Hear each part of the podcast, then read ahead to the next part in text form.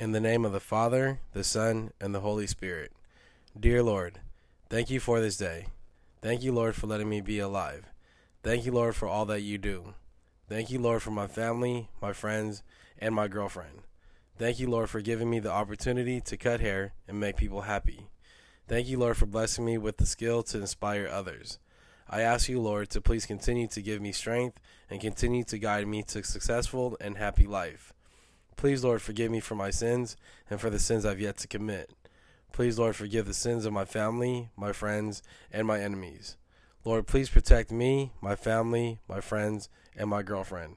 Lord, I ask you to also please protect and guide all the homelessness and give them shelter, comfort, food, and love. Thank you, Lord, for blessing me with people in my life who are no longer with us on this earth. Lord, I ask you to please protect everybody I do not know. Please, Lord, let this day be the day that nobody dies. Please, Lord, protect me for the rest of the night and let tomorrow be a better day. Lord, I ask that you bring confidence to all those who seek it, including me. I love you, Lord, with all my heart. Amen.